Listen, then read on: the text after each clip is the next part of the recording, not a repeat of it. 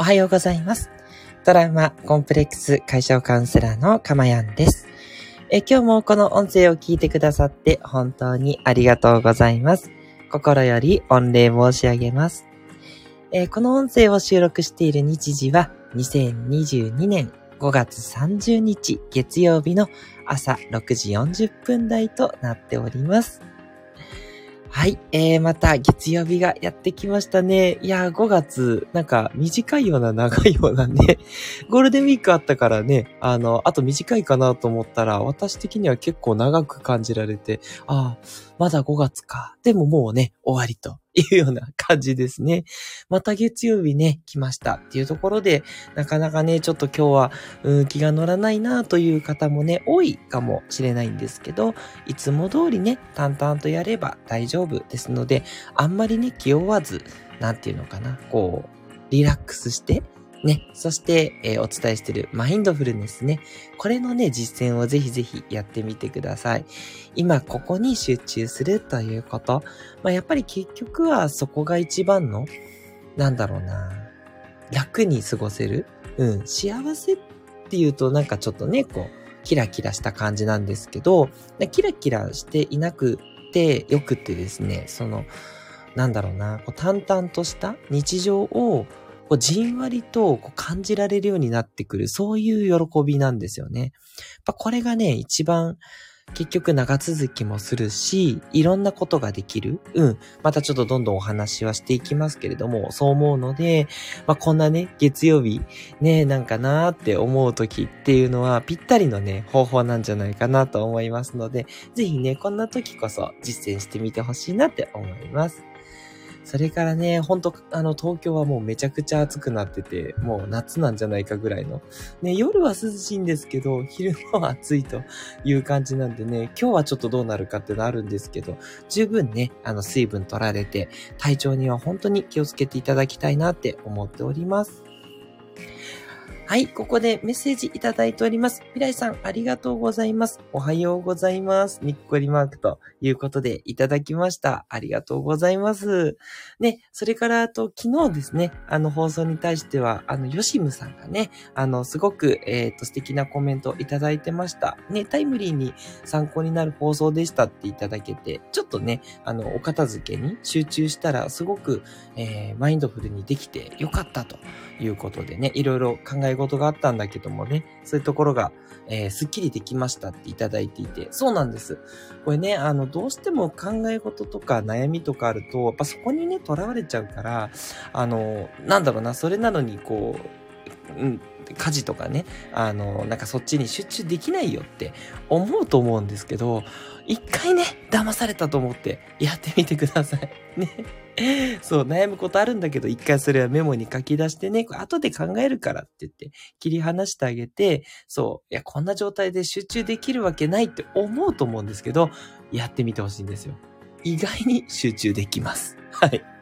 で、それがね、あの、スッキリするんで、悩みに対してもね、その後また前向きに考えたりとかできますので、ね、すごくね、マインドフルは本当に大切な、えー、方法だと思うし、意外とね、世の中の人がやってないこと、やりにくいことだと思ってるので、この放送を聞いて、ああ、じゃあやろうかなとか、じゃあちょっとできる範囲でやってみようかなって思ったあなたは絶対にラッキーだと思います。はい。なので、私もね、日々、まだまだ実践中ですけど、あの、すごく効果を感じていることなので、ぜひ一緒にね、マインドフルネスをやっていけたらというふうに思っております。はい。えー、この放送ではですね、え、今の私の癒しの声をね、聞いていただく幸せと、それからテーマに沿ってですね、毎回お話をしていくんですが、そのテーマをあなたが知って、えー、日常の生活に実践して取り入れていくことで、未来もね、いつの間にか幸せになってしまうというね、そんな超ラッキーなね、え放送となっております。ね、なので、ぜひね、短い時間ですので、え7時までの時間お付き合いいただければと思います。えー、さてですね、えマインドフルネスを妨げるものシリーズということで、今回2回目なんですけど、今日は不安というね、タイトルでいきたいと思っております。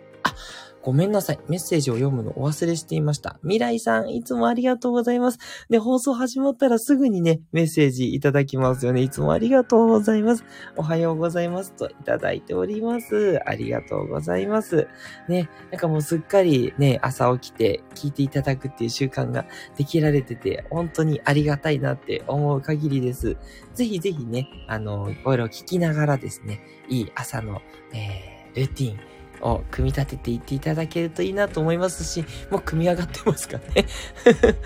すごく素敵だと思います。あの、ぜひぜひ、えー、今日からの一週間もね、一緒に過ごしていければって思います。ありがとうございます。ということでね、内容に入っていくんですけれども、えっと、不安ですね。まあ、あれこれ不安に、ね、なってると、こう、マインドネス、フルネスどこじゃないっていうことはね、結構あると思うんです。まあ、ね、えー、こう、今に集中してやっていこうって思っても、あ、今日この後どうなっちゃうかなって思ったりとか、あ、もしかしたら今日なんか怒られるかもとかね、うん、あ、なんかこれちょっと失敗するかもとか、なんだろうな、まあいろいろなね、うん、あの、ことがあると思うんですね。で、そうすると、やっぱりこう、マインドフルよりは、そっちをね、あの、まあ、心を静かにして作業していくから、やっぱりね、いろんな、こう、感情のざわめきっていうのは逆に聞こえやすくなってきてしまうと思うんですよ。ね。なので、で、一番、やっぱり妨げちゃうのは不安っていう感情じゃないかなと思っていて、まあ私もそうなんですけど、いろんなことが不安になってくるから、やっぱそこをね、どうするかっていう話なんですけど、まあ、やっぱりまず不安は、これ気持ちをやっぱり同じように書き出すっ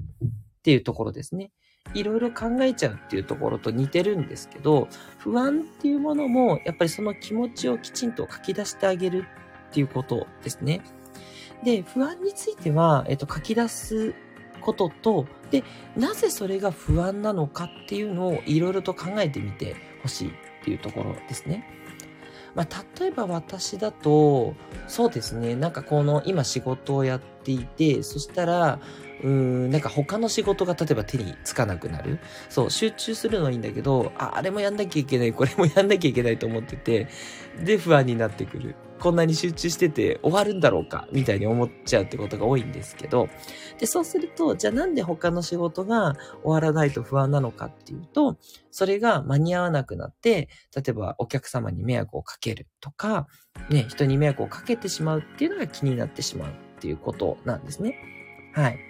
でもでも、よくよく考えてみると、じゃあ今までそんなことがあったかっていうことなんですね。はい。あの、その不安を書き出した時に合わせて考えてほしいのが、じゃあ、あなたはその不安の通りにダメだったことってありましたかっていうことなんですよ。で、私、あの、まあ、遅れちゃうってことはあるにせよ、ただ、それであんまり本当に迷惑をかけたっていうことが記憶にないですね。忘れてるだけかもしれないですけど。そう。要は不安になってることって、現実になったかっていうと、ほとんど現実になってないんですよ。うん。多分、あの、不安になって本当にやばいと思ったら、あの、今やってることを切り上げて、その間に合わないことを間に合わせるように、やっぱりやってるはずなんですね。そう。ということは、その不安になってることっていうのを考えていってもしょうがないっていうことなんですね。うん。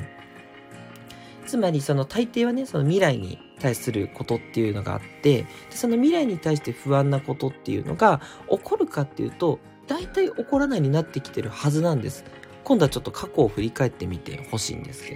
ど。ね。そう。で、そこまで乗り越えてきてるあなただから、今そこで仕事をしていたり、家事をしていたり、ね、うまくいってる人生なんですよ。うまくいっていないように見えるかもしれないんですけど、失敗だらけって思うかもしれないんですけど、でも、よく考えてほしいんですけど、その築き上げたところにあなたはいらっしゃるので、そう、あなたが思ってる以上に、実はうまくやれてるんですね。で、じゃあなんでそれなのに不安に感じるかっていうと、あなたをこう、うまく導くために不安っていうセンサーくんが頑張ってくれてるだけなんですよ。たね、ちょっと頑張りすぎちゃうね。センサーがね、頑張りすぎちゃうので、ちょっと必要以上に不安になっちゃう。うん。そう。ただ、その必要以上に不安になってるっていうのを冷静に書いてみて、で、なぜ不安かって掘ってみて、でもそれってほとんど起こってないよねっていうところまで、え掘り下げてあげる。これが、あの、いろいろ考えちゃうよりはちょっと深くね、やった方がいいことなんですね。はい。なのでね、あの、確かに何が起こるかわかんないから不安になるっていうことなんですけど、ただ、不安になっていて、じゃあそれを気にしていて今をおろそかにするってナンセンスじゃないですか？っていうふうにも考えてほしいんです。そう。で、逆に不安なんだとしたら、今やってることを集中してさっと片付けて、それから後でその不安なことを考えた方がいいんですよね。っていう、いろいろまあちょっとお伝えしましたけど、あのまあ書き出す。なぜなのか考える。で、その理由は大抵未来に関することで、まず起きない。うん。起きるかもしれないけど、起きない可能性の方が高い。それは過去が証明してくれるってことを考える。そして、えー、今それを気にするよりも、今やってることに集中すべきでしょって、もうちょっと論理的にちゃんと考えてあげるっていうことですね。この一連のプロセスをやってあげて、不安って言ったところを取り除いていくと、マインドフルネスがもっとやりやすくなります。っていうことなんですね。そしてもう一つ、えっと、それでも不安な気持ちっていうのは拭えないっていう場合は、ちょっとね、不安な気持ちが大きくなってる。だからもう論理的には、頭的には分かったんだけど、あと感情面がちょっと追いついてないっていうことがあったりするので、しっかりね、不安をね、逆に感じてあげてください。ああ、どうしよう。どうなるんだろうこれ。いやー、ちょっと不安だな。うーんっていうね。あの逆にその不安っていうところにね、マインドフルネスに 集中してあげてください。そうすると、結構ね、しっかり感じきると、よし、もうこんだけ不安感じたからポイって感じで、よし、やるべきことに集中するぞっていうことで、戻ってこれると思うんですね。はい。なので、しっかりと論理的に、えー、解消しておくことと、感情がちょっと強い時は、感情もしっかり感じてあげるっていうね、この両方のアプローチをしてあげて、不安っていうものを取り除いていくと、マインドフルネスがやりやすくなりますので、ぜひ参考になさってください。はい。ということでね、今日は不安をね、取り除く方法についてかなり具体的に実践的にお話ししたので、ぜひね、不安が襲ってきてマインドフルネスが続かない方は、ぜひぜひ実践してみてほしいなというふうに思います。はい、ここでメッセージまたいただいております。なずきひとりさんいつもありがとうございます。えー、おはようございます。キラキラキラキラ。長崎は今日は雨です。と いうことでですね。えー、今日もではないですね。長崎は最近天気がいいのでね。はい。雨の日もあるということですね。いやいやいやいや、本当に。ちょっとね、雨の日でね、お出かけするのは大変とかあったりすると思うんですがね。雨の日は雨の日なりのね、楽しみっていうね、としとしと降る雨を見ながらコーヒーとかね、何か楽しみを見出していただいてもいいと思いますし、ね、逆にお家でね、こもるっていうような日にするっていうのもいいと思いますし、ね、その日なりの過ごし方っていうのもね、いいんじゃないかなって思ったりします。なずきさん、いつもいつもありがとうございます。ということでね、え引き続きね、マインドフルネスを妨げるシリーズをね、どんどんやっていって、皆さんがね、マインドフルをやって幸せになれるように応援したいと思っておりますので、どうぞどうぞお付き合いください。今日の放送がいいなと思った方は、いいねをお願いいたします。トラウマコンプレックス解消カウンセラーのかまやんでした。ではまたお会いしましょう。